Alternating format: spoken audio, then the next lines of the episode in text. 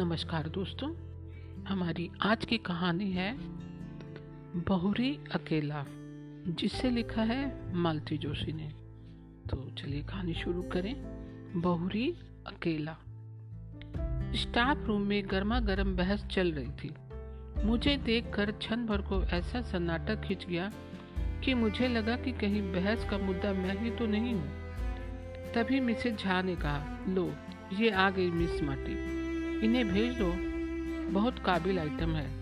किसी भी सिचुएशन को ब्रेवली हैंडल करती है। मिसेज सक्सेना मुँह बनाकर बोली, वे दिन गए मिसेज झा। अब तो ये मिस प्रिविलेंडेज है। इन्हें कोई हाथ भी नहीं लगा सकता। क्या हुआ भाई? सुबह सुबह मुझ पर इतनी कृपा दृष्टि क्यों हो रही है? मैंने आखिर पूछ ही लिया। अरे, हम गरीब क्या कृपा दृष्टि करेंगे? कृपा दृष्टि तो आप पर मैडम की है। इसीलिए तो तुम्हें कोई असाइनमेंट नहीं दिया जा सकता, खासकर संडेज को। मिसेज सक्सेना कुटिलता से आँखें नचाकर बोली, कुछ पता भी तो चले कि माजरा क्या है? मैंने कुर्सी खींचते हुए कहा, उत्तर में सबने एक साथ बोलना शुरू कर दिया। बड़ी देर बाद मेरी समझ में जो आया, उसका सार यह था कि शुक्रवार को एमए फाइनल की लड़कियाँ अजंता एलोरा जा रही हैं। पर इंचार्ज मिसेज गुप्ता के ससुर जी का अचानक देहांत हो गया।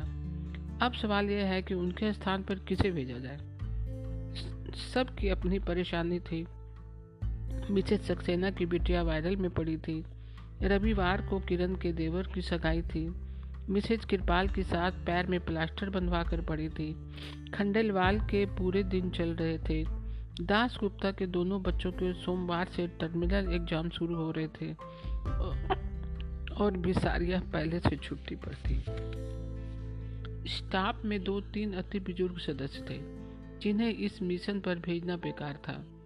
एकाएक मुझे याद आया, विभा तो जा रही है ना? या उसके यहाँ भी कोई प्रॉब्लम है? विभा तो जा रही है, पर वो तो खुद बच्ची है। लड़कियों को क्या संभालेगी? कोई जिम्मेदार व्यक्ति भी साथ होना चाहिए? अरे तुम्हें कोई हाथ नहीं लगा सकता। मैडम की चहेती जो हो, उनकी सख्त हिदायत है। कि अंजू शर्मा को छुट्टी के दिन कोई काम ना सौंपा जाए। देर से शादी करने का यही तो फ़ायदा है। सबकी सिंपैथी मिल जाती है। मैं चकित सी देखती रह गई। ये सब की सब मेरी कुलीग्स थी। सालों से हम साथ काम कर रहे थे।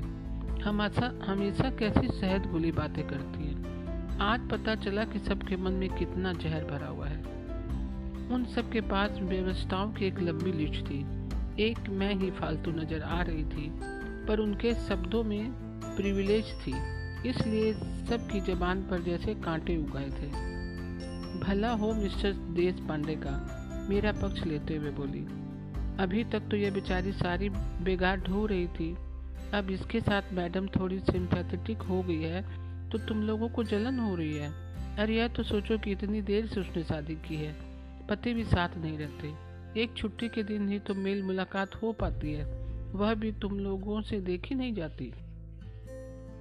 उनकी बुजुर्गियत का ख्याल करके सब चुप हो गए। पर सबके चेहरे पर यह भाव था कि इसने देर से शादी की तो इसका खामियाजा हम क्यों भुगते? मिसेज सक्सेना से तो आखिर रहा नहीं गया, बोली, आंटी, अब साल भर तो हो गया। इतना तो कोई नव नवी नवेली दुल्हन को भी नहीं सहजता। मेरा तो जैसे खून खोल गया। आप लोग यही चाहती है ना कि इस बार मैं लड़कियों के साथ जाऊँ, मैं चली जाऊँगी। उसके लिए इतने ताने उलानों की ज़रूरत नहीं है। और मिस्टर हवी, उनका क्या होगा? उसकी चिंता आप क्यों कर रही हैं? दैट इज़ माई प्रॉब्लम उसी तेज में मैं मैडम के कमरे में चली गई और कह दिया कि मिसेज गुप्ता के ना आने से कोई परेशानी हो रही हो तो मैं तैयार हूँ। वे कुछ देर तक मुझे देखती रही, फिर बोली it is very supporting of you दरअसल मैं तुम्हें बुलाने की सोच रही थी। अकेली विवाह पर तो भरोसा नहीं किया जा सकता। तो आप इतना संकोच क्यों कर रही है, ma'am? You are the boss आप जिसे कहेंगे उसे जाना ही पड़ेगा। आप नहीं जानती। आपके इस सौजन्य का लोग कितना गलत अर्थ लगाते हैं। आई डोंट केयर मैं तो सिर्फ़ शर्मा जी के बारे में सोच रही थी। मैं चार पाँच बार उन्हें बतला चुकी हूँ कि मैं मिसेप कश्यप हैं, शर्मा नहीं। पर उन्हें याद ही नहीं रहता।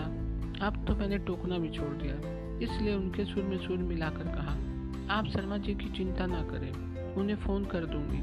वे सरकारी नौकर हैं। ड्यूटी का मतलब खूब समझते हैं। Okay, and good luck to you. घर लौटते समय बहुत थका, हल्का महसूस कर रही थी। मैंने प्रस्ताव के बाद मैडम के चेहरे पर जो राहत के भाव उभरे थे, उनसे बड़ी संतुष्टि मिली थी। पर ईमानदारी की बात यह थी कि उनसे भी ज़्यादा राहत का एहसास मुझे हो रहा था। पिछले दो हफ़्ते से श्रीमान जी आए नहीं थे। आखिर बार आखिर बार जिस मूड में यहाँ से गए थे, लगता था इस बार भी नहीं आएँगे। दो रविवार लगातार मैं पड़ोसियों की प्यार भरी पूछताछ से तंग आ गई थी। इस हफ़्ते फिर वही सब दोहराना संकट लग रहा था। शायद इसीलिए आगे बढ़कर मैंने यह ज़िम्मेदारी ले ली थी। मुझे एक बहाना चाहिए था, सो मिल गया। कभी कभी लगता है कि मैंने नहा की शादी की। ज़िंदगी अच्छी भली तो गुजर रही थी। ना कोई टेंशन, ना पछतावा। बस एक शादी की चिंता थी, जो मुझसे ज़्यादा मेरे भाइयों को खाए जा रही थी। अपनी भरी पूरी गृहस्थी के बीच बेचारे एक अपराध बोध के साथ जी रहे थे। बड़े भैया की पिंकी के बीए कर लेने के बाद तो सब के सब जैसे एकदम व्यग्र हो उठे।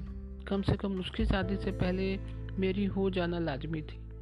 सो श्रीमान कश्यप को घेरा गया। दस और बारह साल के दो बच्चों के बाप से शादी करना मेरे लिए कतई रोमांचक नहीं था, पर भाई आश्वस्त थे कि मुझे अपना एक घर मिल गया है। पर उस घर से जुड़ कहाँ पाई मैं? किसी ने मौका ही नहीं दिया। शादी के चार पाँच दिन रही थी, बाद में दीपावली पर लक्ष्मी पूजन के लिए गई थी। बस छुट्टियों में वे मुझे एक आध महीना घुमाने ले गए थे। एक महीना मुझे भाइयों के पास रहने के लिए कह दिया भाइयों के पास तो हर छुट्टी में जाती थी, पर इस बार का अनुभव नया था। पीहर आई बहन बेटी का स्वागत, सत्कार, लाड दुलार पहली बार ही पाया था। शादी के बाद भी तो मैं उसी घर में बनी रही, पर हाँ मिस्टर कश्यप को ज़रूर एक अतिरिक्त घर मिल गया था। उनकी सारी छुट्टियाँ यहाँ गुजरती। केंद्र सरकार की नौकरी है। शनिवार, रविवार छुट्टी होती। वे भोपाल से शुक्रवार को इंटरसिटी से आते हैं। और सोमवार की सुबह उसी ट्रेन से लौट जाते। साल भर से मेरा दाम्पत्य जीवन इसी साप्ताहिक दरद पर चल रहा था। उस रविवार की रात को भी वे घड़ी के अलार्म भर रहे थे कि मैंने कहा, सुबह चले जाएँगे? जाना तो पड़ेगा ही। कल सोमवार है। भूल गई क्या? सोमवार को कैसे भूल सकती हूँ? मुझे भी तो कॉलेज जाना है। पर मुझे और भी कुछ याद आ रहा है। क्या? कल शाम मैंने कुछ लोगों को खाने पर बुलाया कल क्यों आज ही बुला लेती ना? यूँ ही बुलाना अच्छा नहीं लगता। कोई मौका भी तो हो तो कल क्या है? आपकी याददाश्त तो इतनी अच्छी है, आपको यहाँ बैठकर भी अपने बच्चों के ही नहीं, भांजे भतीजे, मामा मौसियों के जन्मदिन याद आ जाते हैं। कल तुम्हारा जन्मदिन है? नहीं। मेरा जन्मदिन तो कब से आकर चला गया? जिन्हें याद था, उन्होंने मना भी लिया। आपके लिए मुझे सौ सौ बहाने करने पड़े। एक साड़ी अपनी ओर से खरीद कर आपके उपहार के तौर पर पेश करनी पड़ी। मेरा जन्मदिन आपको याद ही नहीं रहा, कोई बात नहीं। पर कल की तारीख तो आपको याद रखनी चाहिए, या उसका भी आपके निकट कोई महत्व तो नहीं है। ना चाहते हुए भी मेरी आवाज़ थोड़ी तक लो गई थी। उन्होंने कैलेंडर की ओर नज़र डाली। ओहो, कल 11 नवंबर। मतलब अपनी शादी को एक साल पूरा हो गया। धन्य भाग, आपको याद तो आया। पर आपने इस तरह क्यों लटका लिया। मैंने रुकने के लिए कहा, ज़रूर है। पर कोई प्रॉब्लम हो तो रहने दीजिए। सेलिब्रेशन का मूड अगर है तो मैं साथ चली चलती हूँ। नहीं तो उसकी भी कोई ज़रूरत नहीं। तुम चलना चाहो तो ज़रूर चलो, उन्होंने कहा। पर स्वर में कोई आग्रह नहीं था। सेलिब्रेशन का तो ऐसा है कि बच्चों की परीक्षाएँ चल रही हैं। मंगलवार को रौनक का गणित का पेपर है। इसलिए मेरा कल जाना बहुत ज़रूरी है। सेलिब्रेशन से मेरा मतलब किसी पार्टी से नहीं था। हम सब मिलकर बाहर खाना खा सकते थे या एक आध पिक्चर देख सकते थे। बच्चों की परीक्षाएँ चल रही हैं तो कोई बात नहीं, हम लोग दिन भर साथ ही रह लेते। यह प्रस्ताव आपको और से आता तो मुझे बहुत खुशी होती, पर आपको तो याद ही नहीं था। आपकी अम्मा जी के ठाकुर तक की याद रहती है। पिछली रामनवमी, जन्माष्टमी पर श्रृंगार का सारा सामान आप यहीं से तो ले गए थे। बस आपको मेरा जन्मदिन या अपनी शादी की सालगिरह याद नहीं रही। बार बार बच्चों का, अम्मा का ताना क्यों दे रही हो? ये लोग मेरी ज़िम्मेदारी हैं, और मैं क्या हूँ? सिर्फ़ ज़रूरत, कैसी ज़रूरत? यह भी बताना पड़ेगा। कुछ देर तक कमरे में भीषण स्तंभता छाई रही। फिर मैंने ही कहा, आप बच्चों के सामने एक आदर्श पिता बने रहना चाहते हैं, इसलिए मुझे तरहीज नहीं देते। जानती हूँ इसीलिए आज तक आपने मेरे स्थानांतर के लिए प्रयत्न नहीं किया। आश्चर्य तो यह है कि अम्मा जी ने भी कभी इसके लिए ज़ोर नहीं दिया। Please leave my mother alone मैं कोई उन्हें गाली थोड़े ही दे रही हूँ। एक बात कह रही हूँ, कोई भावुक महिला होती तो कहती, बहू, अब तुम आकर जल्दी से अपना घर संभालो और मुझे छुट्टी दो। पर वे बड़ी प्रैक्टिकल हैं। उन्हें यही व्यवस्था रास आ गई है। घर में उनका एक छत्र शासन भी बना रहता है और बेटे को भी कोई परेशानी नहीं होती। वह आदर्श बेटा बना रहता है, आदर्श पिता बना रहता है और उसकी साप्ताहिक आनंद यात्रा भी निर्वित चलती रहती है। आनंद यात्रा? वाह, क्या तुम सोचती हो कि तुम कोई हुस्न परी हो, जिसके लिए मैं दीवाना वार चला आता हूँ? ठक लगा जैसे किसी ने कलेजे पर एक गुस्सा जड़ दिया हो। बड़ी मुश्किल से मैं उस पीड़ा को जब्त कर पाई। फिर अत्यंत कसैले स्वर मैंने कहा, मैं हुस्न परी होती तो चौंतीस साल तक अनब्याही ना बैठी रहती और ना ही दो बच्चों के बाप से शादी करती। यह बात कहने के साथ ही मैं दीवार की ओर मुँह करके लेट गई। इस कारण उनका चेहरा नहीं देख पाई, पर यह ज़रूर स्याह पड़ गया होगा। वे उस रात कब, कहाँ सोए मैं नहीं जानती। सुबह अलार्म बजा था, पर मैं नहीं उठी। उन्होंने शायद अपने से ही चाय बनाई, पर मैं दम साधे पड़ी रही। जाते समय उन्होंने मुझे आवाज़ दी भी होती तो मुझे पता नहीं। सुबह उठी तो लगा जैसे एक भयानक स्वप्न देख कर जागी हूँ। उसके बाद आज तीसरा शुक्रवार है। जनाब की कोई खबर नहीं। रूट कर गए हैं तो सोचा होगा मना लेगी, पर हम उस मिट्टी के नहीं बने। बल्कि गुस्सा तो मुझे होना चाहिए। अपमान तो मेरा हुआ है। सच तो यह है कि उनके ना आने से मुझे राहत ही मिली, क्योंकि मुझे लग रहा था कि अब मैं उस व्यक्ति का स्पर्श या सामीप्य सहन नहीं कर पाऊँगी। सुबह बैग भर रही थी कि फ़ोन खड़का मैं बोल रहा हूँ मैं कितना ज़बरदस्त अहम है। जैसे आवाज़ सुनते ही पहचान लिए जाएँगे। अच्छा आप हैं? हम्म, कहिए। हम लोग रात को नौ बजे तक पहुँच रहे हैं। फ़ोन इसलिए किया है कि खाना बना कर रख सको। पिछले दो शुक्रवार से मेरा खाना बर्बाद हो रहा है पर मैंने उसका ज़िक्र ना करते हुए कहा हम लोग मतलब बच्चे भी साथ आ रहे हैं। इसीलिए बस से आ रहा हूँ। ट्रेन बहुत लेट पहुँचती है। मैं पैसों पेस में पड़ गई। मेरी चुप्पी से वे थोड़े विचलित हो गए। क्या हुआ, एनी प्रॉब्लम? कहो तो बच्चों को ना लाऊं। बड़ी मुश्किल से उन्हें राज़ी किया है। बच्चे आ रहे हैं तो दे आर मोस्ट वेलकम लेकिन सचमुच एक प्रॉब्लम आ गई है। मैं आज शाम को अजंता लोरा जा रही हूँ। प्रोग्राम बदल नहीं सकती। नहीं, क्योंकि ये प्लेजर ट्रिप नहीं है। कॉलेज की लड़कियों के साथ इंचार्ज बनकर जा रही हूँ। पर तुम्हें क्यों? मैं क्यों नहीं? पिछले साल भर से तो उन्होंने मुझे कोई काम ही नहीं दिया। मेरे सारे संडे फ्री रखे। कॉलेज में इतनी परीक्षाएँ होते रही, कभी इन्विलेशन की ड्यूटी भी नहीं दी। पर किसी की सदस्यता का ज़्यादा फ़ायदा उठाना अच्छा थोड़ी लगता है। आखिर ये मेरी नौकरी है। इस बार उधर चुप्पी छाई रही। फिर दो हफ़्ते से आप आए नहीं तो मैंने सोचा इस बार भी नहीं आएँगे। मैं दो हफ्तों से नहीं आया तो तुमने कोई खोज खबर भी तो नहीं ली। एक बार फ़ोन ही कर लेती। कारण मुझे मालूम था, इसलिए फ़ोन नहीं किया। मैं बीमार भी तो हो सकता था। बीमार होते तो आप ही मुझे फ़ोन करते। आप तो नाराज़ थे। मैं तो आज भी आपका एक्सपेक्ट नहीं कर रही थी। शायद अम्मा जी ने। हर बार अम्मा जी को बीच में क्यों ले आती हो? बहुत श्रद्धालु अंतकरण से कह रही हूँ कि शायद अम्मा जी ने समझाया होगा कि कमाओ बीबी से बनाकर चलना चाहिए। उधर से फ़ोन पटकने की आवाज़ें मैंने भी परवाह नहीं की। अगर आप कड़वी बात कहते हो तो सुनने का भी हौसला रखो। जब सुन नहीं सकते तो फिर कहते ही? क्यों कॉलेज से लौटते हुए मुझे अचानक ख्याल आया कि सफ़र के लिए कुछ ज़रूरी चीज़ें ले लूँ। घर की ओर मुड़ने के बजाय मैं बाज़ार की ओर मुड़ गई। वह शायद मेरी होनी ही थी, जिसने मुझे इस बात के लिए प्रेरित किया था, क्योंकि उस ओर मुड़ते ही एक स्कूल बस मेरे सामने आ गई। उसे बचाने के लिए मैं सड़क से इतने किनारे चली गई कि गिर पड़ी। क्षण भर को आँखों के सामने अंधेरा छा गया। पल भर में वहाँ भीड़ जुट गई थी। चार शहरदे लोगों ने मुझे स्कूटर के नीचे से निकाला और पास के अस्पताल में पहुँचाया। मैं तो मैंने तुरंत एक फ़ोन पड़ोस में किया और एक कॉलेज में नीतू और उसकी मम्मी फ़ौरन दौड़ी चली आई और पूरे समय मेरे साथ बनी रही। कॉलेज में फ़ोन करने का मेरा उद्देश्य सिर्फ़ यह था कि वे लोग मेरे भरोसे ना रहें। पर खबर मिलते ही प्रिंसिपल मैडम भी दो, तीन लोगों के साथ आ गई और जाते समय अपनी कार भी वहीं छोड़ गई। रात दस बजे जब घर लौटी तो मेरे दाएँ हाथ में प्लास्टर था और बाएँ पैर की पिंडली में छः सात टाँके थे। घुटने और कंधे पर खरोचे थी। सौभाग्य से सिर पर कोई चोट नहीं थी, पर अब बेतरह घूम रहा था। घर आते ही पस्त होने से पहले मैंने बड़े भैया को फ़ोन लगाया। मेरे कुछ कहने से पहले ही बोल उठे, अरे, इतनी देर तुम कहाँ थी? मैं कब से फ़ोन लगा रहा हूँ? उनके स्वर में उल्लास फूट पड़ रहा था। मैंने अपनी बात कुछ देर को मुतविल करते हुए कहा, थोड़ा बाज़ार तक गई थी, पर आप मुझे क्यों फ़ोन कर रहे थे? अरे वो बीकानेर वाले पिंकी को देख कर गए थे ना, उन्हें यहाँ से, उनके यहाँ से हाँ आ गई है। अरे वाह, बधाई हो। लड़का तीन महीने के लिए जापान जा रहा है, इसलिए माँ के साथ एक बार मिलने आ रहा है। मेरी इच्छा थी कि तुम दोनों भी आ जाते तो लड़के को देख लेते।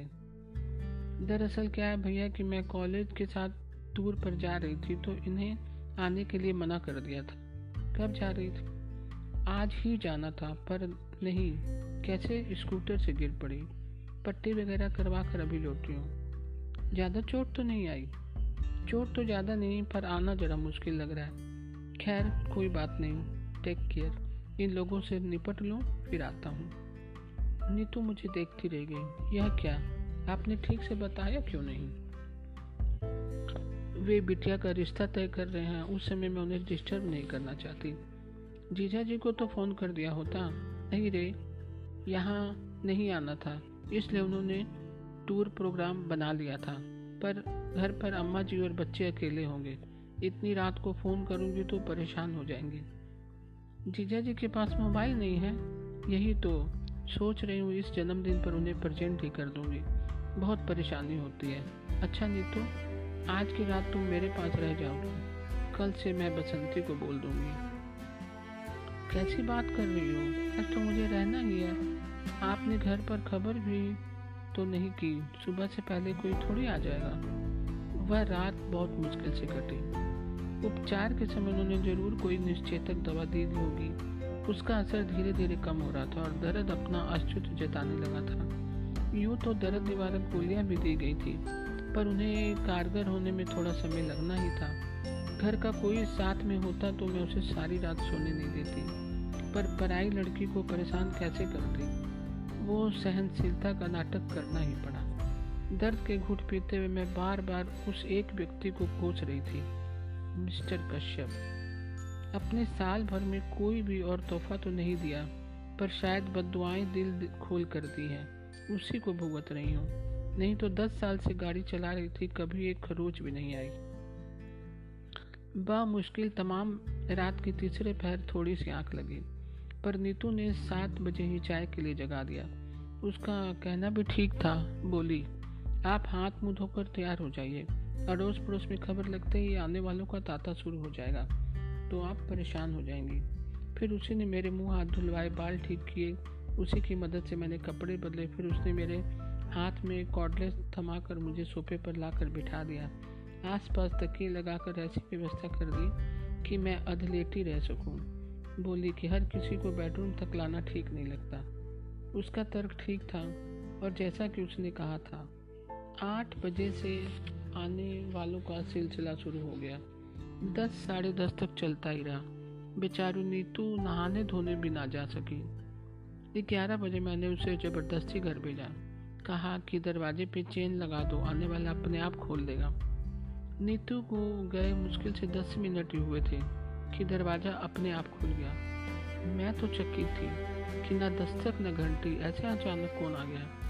पर जब आगंतु को देखा तो देखती रह गई। कमर पर दोनों हाथ रखे दरवाजे पर खड़े होकर श्रीमान मुझे घूर रहे थे।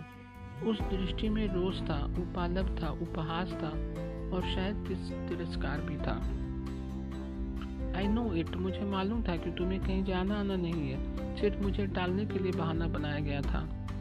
आई वाट डिड श्योर वे जिस तरह मुझे घूर रहे थे, मैं भी एक टक उन्हें देख रही थी। मेरी आँखों में उपालब्ध की मात्रा शायद ज़्यादा गहरी थी, क्योंकि थोड़ी देर बाद उन्होंने अपनी नज़रें फेर ली।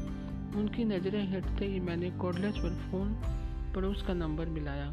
सॉरी नीतू डार्लिंग तुम्हें फिर से कष्ट दे रही हूँ, पर क्या है कि तुम्हारे जीजा जी आ गए हैं। एक कप चाय बना कर दे जाओगी तो अच्छा रहेगा।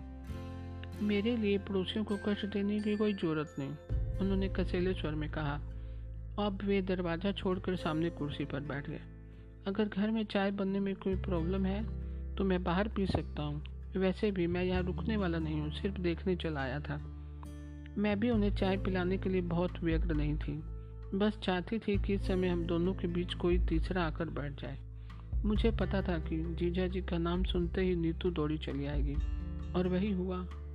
पाँच मिनट में नीतू दो कप चाय लेकर हाजिर हो गई। हाँ जीजा जी, नीतू ने चहक कर स्वागत किया और हुलस कर पूछा, आपको कैसे पता चला दीदी तो फ़ोन ही नहीं कर रही थी? पता करने वाले पता कर ही लेते हैं, उन्होंने कुटिल मुस्कान के साथ कहा। बेचारू नीतू, इसका मंतव्य समझ नहीं पाई। अपनी हीरो में बोली, मम्मी, यही तो कह रही थी कि दिल से दिल को राह होती है। फ़ोन करने की क्या ज़रूरत है? पर इन्हें चाय पकड़ाते हुए मुझसे बोली, दीदी, अब आप भी उठकर जरा सी चाय पी लो। सुबह से बोल बोल कर दिमाग चकर आ गया होगा। वो मुझे सहारा देकर उठाने लगी और इनके चेहरे का रंग बदलने लगा। मेरी अदलेटी मुद्रा को वे अनादर का प्रदर्शन समझ रहे थे। अब उन्हें कुछ न कुछ समझ में आ रहा था। उठने की प्रक्रिया में मेरा शॉल कंधे से खिसक गया तो प्लास्टर पर भी नज़र पड़ी। अरे ये हाथ को क्या हो गया था? गनीमत है कि सिर्फ़ हाथ ही टूटा है। आप खुश किस्मत है जीजा जी, कि ये सही सलामत बच गई, वरना क्या से क्या हो जाता? तुम्हें मैं सही सलामत नज़र आ रही हूँ। अरे, हाथ ही तो टूटा है। सब लोग कह रहे थे कि किस्मत वाली थी, जो सड़क के किनारे गिरी। अगर बीच में गिरती तो सोचो क्या होता? उस कल्पना मात्र से मुझे छू छुरी हुई मैंने नीतू से कहा थोड़ी हेल्प कर दोगी तो भीतर जाकर थोड़ा लेट लूँगी। हाँ हाँ।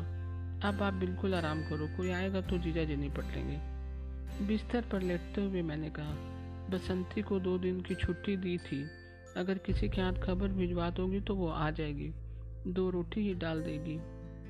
बसंती को मैं खबर कर दूँगी, पर आप रोटी की इतनी चिंता क्यों कर रही हैं? हम लोग क्या इतना भी नहीं कर सकते? तुम ही लोग तो कर रहे हो। पड़ोसी और होते किस लिए हैं? नीतू जब चली गई तो ये कमरे में आकर बोले, इतना सब हो गया तो क्या मुझे फ़ोन नहीं कर सकती थी? मैंने एक क्षण उनकी ओर देखा और कहा, फ़ोन कर भी देती तो क्या? आप विश्वास कर लेते या इसे भी एक बहाना समझते? वे चुप हो गए। फिर बड़ी देर तक मौन हम दोनों के बीच पसरा रहा। फिर कुछ देर बाद फ़ोन बजा। मेरा कॉर्डलेज बाहर ही छूट गया था, इसलिए फ़ोन इन्हें उठाना पड़ा। शायद बड़े भैया का था। मेरा हाल चाल पूछ रहे थे। मैं जब तक उन्हें सावधान करती, वे सब ब्यौरा दे चुके थे।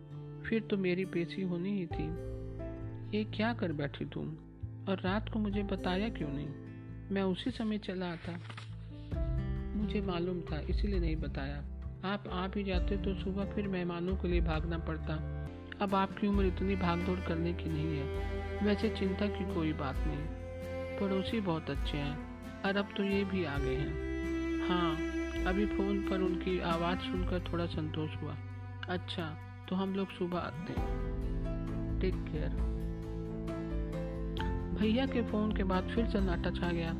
ये पेपर पढ़ते रहे। मैं सोने की कोशिश करती रही। नीतू दोनों की थालियाँ लेकर आई। तभी यह निर्वता भंग हुई। नीतू बोली, मम्मी तो कह रही थी जमाई जी को यहीं बुला लो। ठीक से खा लेंगे। पर मैंने कह दिया कि दीदी अकेली बोर हो जाएगी। वो अच्छी हो जाए, फिर दोनों को एक साथ बुलाकर खूब खातिरदारी कर लेना। एक बात और, जाते हुए मैंने बाहर से ताला डाल कर जा रही हूँ। नहीं तो मोहल्ले भर की आंटी लोग तंग करने आ जाएँगी। रात भर की जागी हो, थोड़ा आराम कर लो। खोलोगी कब? चार बजे, चाय लेकर आऊँगी ना? और सचमुच वह हमें ताले में बंद करके चली गई। वह जब तक रहती है पटर पटर करती रहती है। घर भरा भरा सा लगता है। उसके जाते ही एक निचाट सुनेपन ने घेर लिया। एक असहज एकांत से निजात पाने के लिए मैंने कहा, आप तो आज ही जाने वाले थे ना? तो दिन में निकल जाते, रात में ठंड में परेशानी हो जाएगी। वे एक क्षण मुझे घूरते रहे, फिर बोले, मुझे क्या इतना गया गुजरात समझ लिया है कि मैं तुम्हें इस हाल में छोड़कर चला जाऊँगा? एक तरह से बात यहीं पर अच्छे से बिंदु पर समाप्त हो जानी थी। पर मेरे मन में तो प्रतिशोध की आग धधक रही थी। वह हुस्न परी वाला डायलॉग मेरे कलेजे में कील की तरह गड़ा हुआ था। उसी ने मुझे चुप नहीं बैठने दिया। मैंने बड़े नाटकीय अंदाज में कहा, मेरी ऐसी हालत है, तभी तो कह रही हूँ। रुक कर क्या करेंगे? वे आवाक होकर मुझे देखते रहे वट डू यू मीन कुछ नहीं। एक पुरानी बात याद आ गई है। एक बार आए थे और मैं संकोच के मारे क्षण भर को चुप रह गई। उस दिन आप कितना नाराज़ हुए थे। कहा था कि फ़ोन तो कर देती, बेकार के दो ढाई सौ रुपये का चूना लग गया। उनका चेहरा फक पड़ गया। डूबती सी आवाज़ में बोले, उस बात को अब तक गांठ में बांधी हुई हो। यही क्यों? और भी बहुत सी सारी गांठें खोलने बैठूँगी तो सुबह से शाम हो जाएगी। तुम तो ऐसे कह रही हो जैसे मैं तुम पर बहुत अत्याचार कर रहा हूँ। प्रचलित मायने में जिसे अत्याचार कहते हैं, वह तो आप कर नहीं सकते। क्योंकि मैं उतनी बेचारी नहीं हूँ। आपका तरीका बहुत ही साइंटिफिक है और अप्रोच बहुत ही प्रैक्टिकल बहुत आसानी से आप अपने सामने वाले की भावनाओं को अनदेखा कर सकते हैं। मसलन? मसलन, अब कहाँ से शुरू करूँ? चलिए शुरू से करते हैं। याद है जब शादी के बाद पहली बार हम लोग इस घर में आए थे। मेरी सहेलियों ने घर को बहुत कलात्मक ढंग से सजाया था। हमारा स्वागत भी बहुत शानदार हुआ था। हार, फूल, संगीत, उपहार, मिठाई और लोग इतने ही कि पैर रखने की जगह नहीं थी। उसके बाद जब हम अकेले हुए तो आपका प्रश्न था, फ्लैट तो बहुत सुंदर है, कितने का पड़ा? क्या मुझे यह पूछने का हक नहीं था? ज़रूर था, पर आपकी टाइमिंग गलत हो गई थी।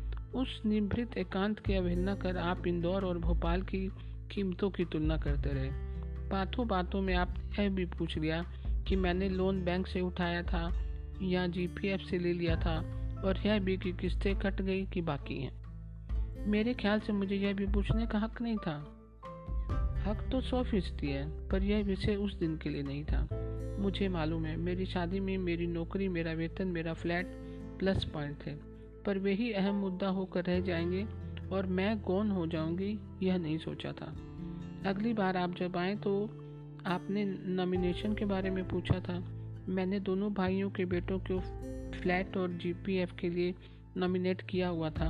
आपने कहा था कि अगर नामांकन बदलना हो तो फुर्ती करनी होगी, नहीं तो बाद में बहुत परेशानी होती है। इसमें क्या गलत है? सरकारी दफ्तर में काम करता हूँ, रोज देखता हूँ कि लोग बाद में किस तरह परेशान होते हैं? मैं भी जानती हूँ, पर महीने भर पहले ब्याही औरत भविष्य के सपने देखती है। उसे वसीयत के बारे में सोचना ज़रा अच्छा नहीं लगता। बदली हुई परिस्थिति में शायद मैं खुद इस विषय में पहल करती, पर आपकी उतावली देखकर भी तृष्णा हो आई। इसके बाद तो एक्सप्लेटेशन का एक अनवरन सिलसिला शुरू हो गया। मेरे टेलीफोन का बिल दुगना हो गया। सब लोग छिड़ते कि रात पर मियाँ जी से बात करती हो। उन्हें क्या पता कि मियाँ ने घर पर बात करने के लिए एकदम मना किया हुआ है और दफ्तर में बात करना मुझे अच्छा नहीं लगता। उन्हें कैसे बताती कि यहाँ आकर श्रीमान को सारे दोस्तों के, भाइयों के, भतीजों के जन्मदिन याद आ जाते हैं। सारे रिश्तेदारों की मिजाज पुरसी और मातम पुरसी यहीं से होती है। यह तो शायद तुम्हें भी पता होगा कि लॉन्ग डिस्टेंस कॉल संडे को सस्ती पड़ती हैं। और अक्सर संडे को ही मैं यहाँ रहता हूँ। हाँ ये तो मुझे पता है। और मुझे यह भी पता है कि इंदौर का कपड़ा मार्केट बहुत अच्छा है, इसलिए चादरें और पर्दे यहीं से खरीदनी चाहिए। यहाँ की रेडीमेड गारमेंट्स की मंडी भी बहुत मशहूर है, इसलिए बच्चों के जन्मदिन के कपड़े भी यहीं से लेने चाहिए। यहाँ जब तब गर्म कपड़ों की सेल लगती है, इसलिए अम्मा जी के लिए शॉल और स्वेटर यहीं से लेना चाहिए। इसके अलावा और भी फरमाइशी आइटम्स हैं, जैसे फरियाली, सामान, नमकीन, राहुल के लिए कैमरा इटलर सरीना के लिए बारबी का सेट, कलर बॉक्स वगैरह। और मुझे यह भी मालूम है कि आपके घर पर यह कभी नहीं जताया गया कि ये फरमाइशें कौन पूरी कर रहा है। देखो, ज़्यादा एहसान जताने की ज़रूरत नहीं। हिसाब लगा कर रखना। अगली बार आऊँगा तो सब चुकता कर जाऊँगा। हिसाब करने की ज़रूरत नहीं, क्योंकि यह सब मैं अपने घर के लिए, अपने बच्चों के लिए किया है। जिस तरह शादी के बाद ये घर आपका हो गया, मैंने भी सोचा था कि वह घर मेरा होगा। इसलिए एहसान की कोई बात नहीं, बात अधिकार की है। राहुल को जन्मदिन पर डांस करना था तो आप म्यूज़िक सिस्टम ले गए। बच्चों को गर्मियों में पिक्चर देखनी थी तो आप यहाँ से वी उठा कर ले गए। बार बार बिजली गुल होने से बच्चों की पढ़ाई हर्ज होती है, इसलिए आप इमरजेंसी लैम्प भी भोपाल पहुँचा गया। मैं शिकायत नहीं कर रही हूँ, आपको आपको अधिकार है। और आपने उसका उपयोग किया। पर यह तो वन वे ट्रैफ़िक हो गया ट्रैफ़िक हो गया ना। मुझे तो कोई अधिकार मिला ही नहीं। मेरा तो सिर्फ़ एक्सप्लाइमेंट किया गया है। एक्सप्लाइटेशन वाह! सुनने में तो बुरा लगता है ना। शोषण कहूँगी तो और भी बुरा लगेगा। पर मेरे साथ यही हो रहा है, और अब मेरी भी समझ में आ रहा है। पर मैंने मन को बहला लिया था कि घर की किस्तें चुका रही हूँ। घर जिसकी मुझे अरसे से तलाश थी। घर जो रिश्तों की मज़बूत ज़मीन पर खड़ा हो। घर जो आपसी सामंजस्य और सद्भावना के सारे टिका हो। पर वह घर तो मुझे मिला ही नहीं। आपने दिया ही नहीं। देखो, तुम्हारी तरह मैं साहित्यिक भाषा तो नहीं बोल सकता, लेकिन आप खूब बोल सकते हैं। आपका हुस्न परी वाला जुमला तो अब तक मेरे कलेजे में गड़ा हुआ है। कल रात में दर्द के मारे सो नहीं पाई थी, पर यह दर्द उस दर्द के मुकाबले कुछ नहीं था। जो उस रात आपने मुझे दिया। ये घाव तो कल को भर भी जाएगा, पर वह घाव तो उम्र हरा रहेगा, और आज तो आपने कमाल ही कर दिया। आज? आज मैंने क्या किया? वे हैरान थे। आज आप सिर्फ़ मेरे सच को परखने यहाँ चले आए। मान लो मैं चली गई होती तो आपकी क्या इज़्ज़त रह जाती, या मेरी ही क्या इमेज बनती? आपकी तो ये दूसरी शादी है। इतना तो आप भी समझते हैं कि दाम्पत्य का आधार होता है विश्वास। मिस्टर कश्यप, आपने उसे ही नकार दिया, फिर शेष क्या रहा? तभी दरवाज़ा खड़का। नीतू शायद चाय देकर आ गई थी। हम दोनों अच्छे बच्चों की तरह चुपचाप बैठ गए। वैसे भी बोल बोल कर मैं इतना थक गई थी कि कुछ देर आँख बंद के लेटने को जी चाह रहा था। और चाय पीकर मैं सचमुच लेट गई। नीतू बोली, जीजा जी, शाम को क्या खाना पसंद करेंगे बताइए? व्यंगपूर्ण मुस्कुराहट के साथ वे बोले, मैं गरीब क्या बताऊँ? अपनी दीदी से पूछो गेस्ट ऑफ़ ऑनर तो वो है। और इतना कहकर वे बाथरूम में चले गए। नीतू थोड़ी देर बैठी, बतियाती रही, पर मेरी ओर से कोई प्रोत्साहन न पाकर चुपचाप उठकर चली गई। फिर फ्रेश होकर आए और बालों में कंगा करते हुए बोले अच्छा तो मैं निकल रहा हूँ। मैंने प्रश्नार्थक नज़रों से उनकी ओर देखा। रतलाम बालों के आने तक रुकने का इरादा था, पर देखता हूँ उसकी कोई खास ज़रूरत नहीं। तुम्हारे अड़ोसी पड़ोसी बहुत अच्छे हैं। खूब अच्छी सेवा टहल कर रहे हैं। मेरी वजह से बल्कि असुविधा ही हो रही है। और हाँ तुम्हारी सारी चीज़ें अगली बार ले आऊँगा, अगर आया तो। वरना किसी के हाथ भिजवा दूँगा। मैंने उठने का उपक्रम किया तो बोले, लेटी रहो, मेरे लिए फॉर्मेलिटीज करने की ज़रूरत नहीं। वैसे भी आदर मान बहुत हो चुका।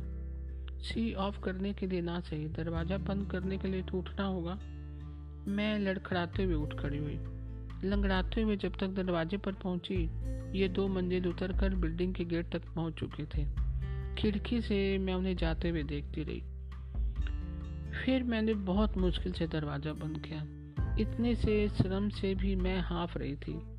देर तक बंद दरवाजे से पीठ लगाए मैं निष्पन्न सी खड़ी रही। सामने वही खिड़की थी, जहाँ से मैंने उन्हें जाते हुए देखा था।